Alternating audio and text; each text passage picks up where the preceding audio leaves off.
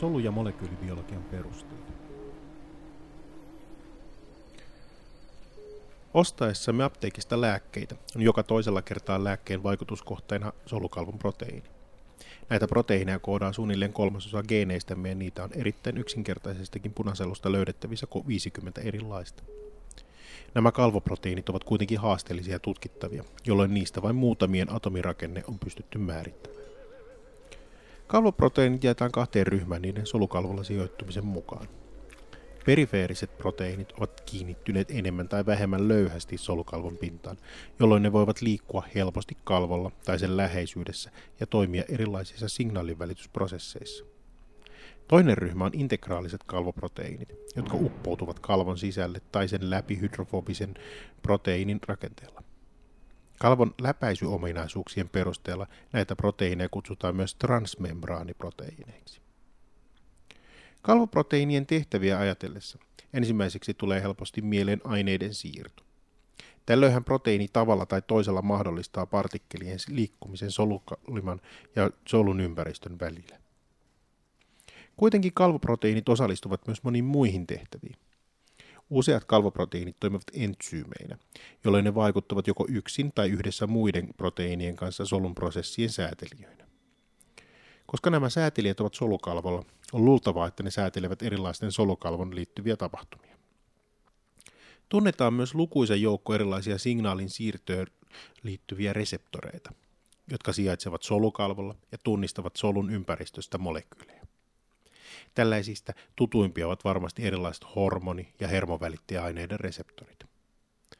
Reseptorin tehtävänä on saada solun sisälle aikaan erilaisia prosesseja riippuen siitä, onko se tunnistanut solun ulkopuolelta molekyylin vai ei. Kalvoproteiineja käytetään myös läheisten solujen tunnistamiseen, jolloin toisaalta kudokset rakentuvat mielekkäällä tavalla ja toisaalta omat ja vieraat solut on mahdollista eristää. Tätä tunnistamista käyttää hyväkseen HIV-virus, joka pystyy havaitsemaan kaksi solukalvon proteiinia. Tällöin, mikäli toinen näistä proteiineista puuttuu, ei HIV-virus tunnista solua eikä kykene sitä infektoimaan. Yleisempi solujen tunnistusmenetelmä on kuitenkin erilaiset kalvo, solukalvon sokeripitoiset proteiinit, glykoproteiinit, joilla tunnistetaan solut yhtä hyvin kuin hedelmöityksessä kuin immuunipuolustuksessa. Kalvoproteiinien ehkä heikoimmin muistettu tehtävä on solujen kiinnitys, liimaaminen ympäristöön. Monisoluisilla eliöillä toiminta on kaoottista, mikäli solut eivät pysyisi paikallaan. Erilaiset ka- solukalvon proteiinit kiinnittävät soluja sekä suoraan toisiin soluihin että ympäröivään soluväliaineeseen. Ne myös liimaavat kalvon solu sisäiseen tukirankaan. Solukalvo rakennetaan solulimakalvostossa, jossa se eritetään Golgin kautta eritysrakkuloina solukalvolle. Tällöin eritysrakkulan liittyessä osaksi solukalvoa sen lipidit ja niiden joukossa olevat kalvoproteiinit saadaan osaksi kalvoa. Eritysrakkuloiden rakentumisessa on kuitenkin hyvä muistaa, että rakkulan sisäpuolesta tulee solukalvolla untopinta, jolloin sokerit, jotka proteiineihin solukilmakalvostolla liitetään, päätyvät solun ulkopuolelle. Tätä varmistetaan usein kalvoproteiinin solun sisäisissä osissa olevilla proteiinin osilla, jotka auttavat rakkuloiden siirtoa. Vastaavasti solukalvolta voidaan myös ottaa rakkuloita, jolloin, mitä, joita kutsutaan endosomeiksi. Nämä rakkulat voidaan joko yhdistää lysosomiin samalla tuhoten rakkulan sisällön, mutta myös kierrättää täyttämällä ne esimerkiksi hermovälittäjäaineilla. Menetelmää käytetään myös solukalvon proteiinien uudelleen sijoittamisessa toisaalle solussa. Jos soluja kerran ympäröi sol- rasvaliukoinen kerros, jota vesiliukoiset partikkelit eivät voi läpäistä, niin miten sitten ionit ja molekyylit voidaan ottaa soluun tai siirtää sieltä pois? Entä mistä solukalvon selektiivisyys johtuu ja miksi solun sisä- ja ulkopuolella on erilaiset nesteet? Hyvin pienet aineet, kuten happi ja hiilidioksidi, voivat kulkea lipidikalvon läpi suoraan, minkä lisäksi rasvaliukoisia aineita, kuten testosteronia, ei solukalvo pidättele. Kaikille muille aineille käytetään joko avustettua diffuusiota tai aktiivista siirtämistä. Soluista tunnetaan suuri joukko erilaisia solukalvon siirtäjäproteiineja, jotka kuljettavat sokereita, aminohappoja, metalleja ja kaikenlaista muuta tavaraa, mitä soluissa kulloinkin tarvitaan. Osa näistä siirteistä toimii ilman ATPn energiaa, jolloin kalvoproteiini voi muodostaa esimerkiksi sisäänsä reijän, josta ionit ja vesi pääsevät kulkemaan, tai sitten toimien erilaisina kuljettimina, sitoen rakenteeseensa kuljettavan molekyylin ja muuttaen muotoaan jollain tapaa, että molekyyli päätyy solukalvon toiselle puolelle. Passiivinen siirto voi tapahtua ainoastaan matalampaan potentiaaliin, kuten olemme Fickin lain yhteydessä diffuusiosta oppineet. Tämä on helposti ymmärrettävä, mikäli hetken ajattelemme partikkelien liikkumista. Mitä enemmän partikkeleita liuoksessa on, sitä todennäköisemmin osa niistä törmää solukalvon kuljettimeen ja päätyy kalvon toiselle puolelle.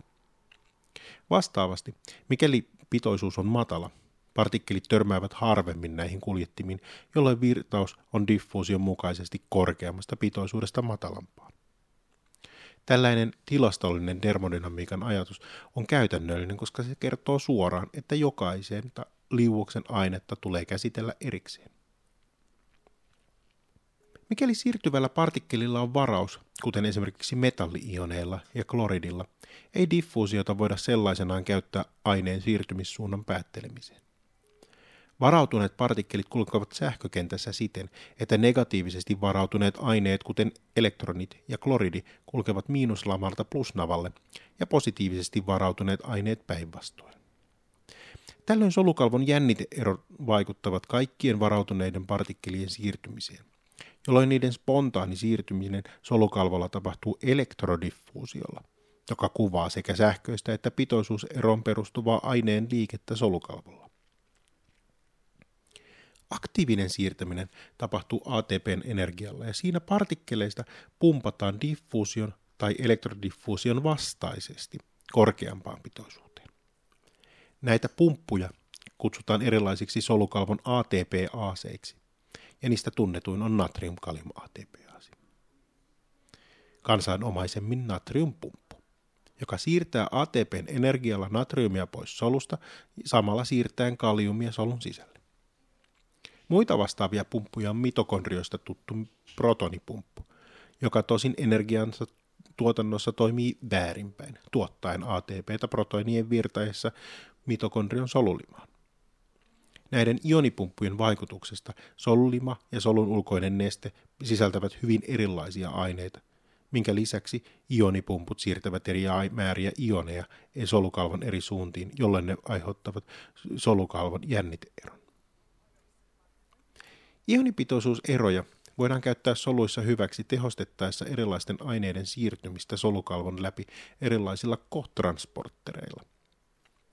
Esimerkiksi natriumin siirto solusta ulos lisää solun ulkopuolen natriumpitoisuutta ja alentaa natriumin määrää solulimassa.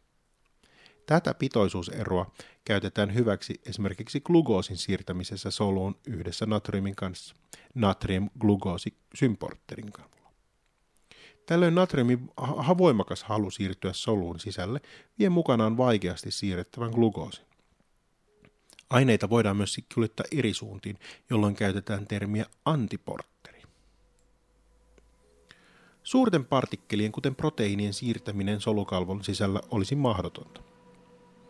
Mikäli solukalvoon tehtäisiin makromolekyylejä läpäisevä reikä, on selvää, että pienet partikkelit, kuten ionit, kulkesivat reiästä nopeasti, jolloin menetettäisiin solukalvon ionigradientit varmasti. Suurten partikkelien siirtoon solut käyttävät rakkulaliikennettä, endosytoosia, jossa solukalvon pinnasta kuroutuu fosfolipidipallo, jonka sisälle saadaan makromolekyylejä solun sisälle. Esimerkiksi hajotettavaksi. Sisään otettavat rakkulat jaetaan kolmeen ryhmään koon ja mekanismin tarkkuuden mukaan.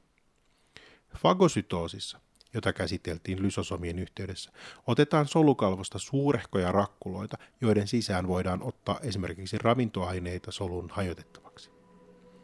Koska nämä partikkelit voivat olla huomattavan kokoisia, niiden ympärille rakennetaan valejalat, jolloin solukalvo ensin kuroutuu partikkelin ympärille.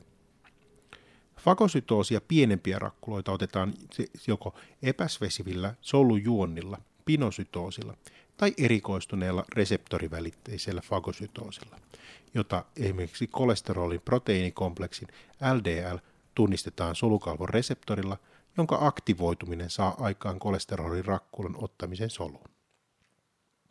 Reseptorivälitteisen fagosytoosin rakkulat on päällystetty soluliman puolelta klatriiniproteiineilla, jotka ohjaavat rakkulan haluttuun osoitteeseen, esimerkiksi kolesterolin tapauksessa lysosomin aiheuttamaan hajottamiseen. Kuten solulimakalvoston ja Golgin laitteen toiminnasta muistamme, kuljetetaan rakkuloita myös solun sisällä ja sieltä solukalvolle. Tällaisessa eksosytoosissa saadaan esimerkiksi hormonit tai hermovälittäjäaineet vapautettua solun ulkopuolelle.